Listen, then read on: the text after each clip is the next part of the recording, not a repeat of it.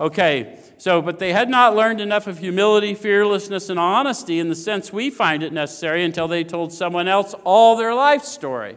All is in italics. Why did they do that? Well, it wasn't, wasn't about perfection. I heard, I heard you say all, and we, we sometimes teach that, that I need to have the perfect inventory, but that's really not it, because I'm going to be telling this story for a lifetime.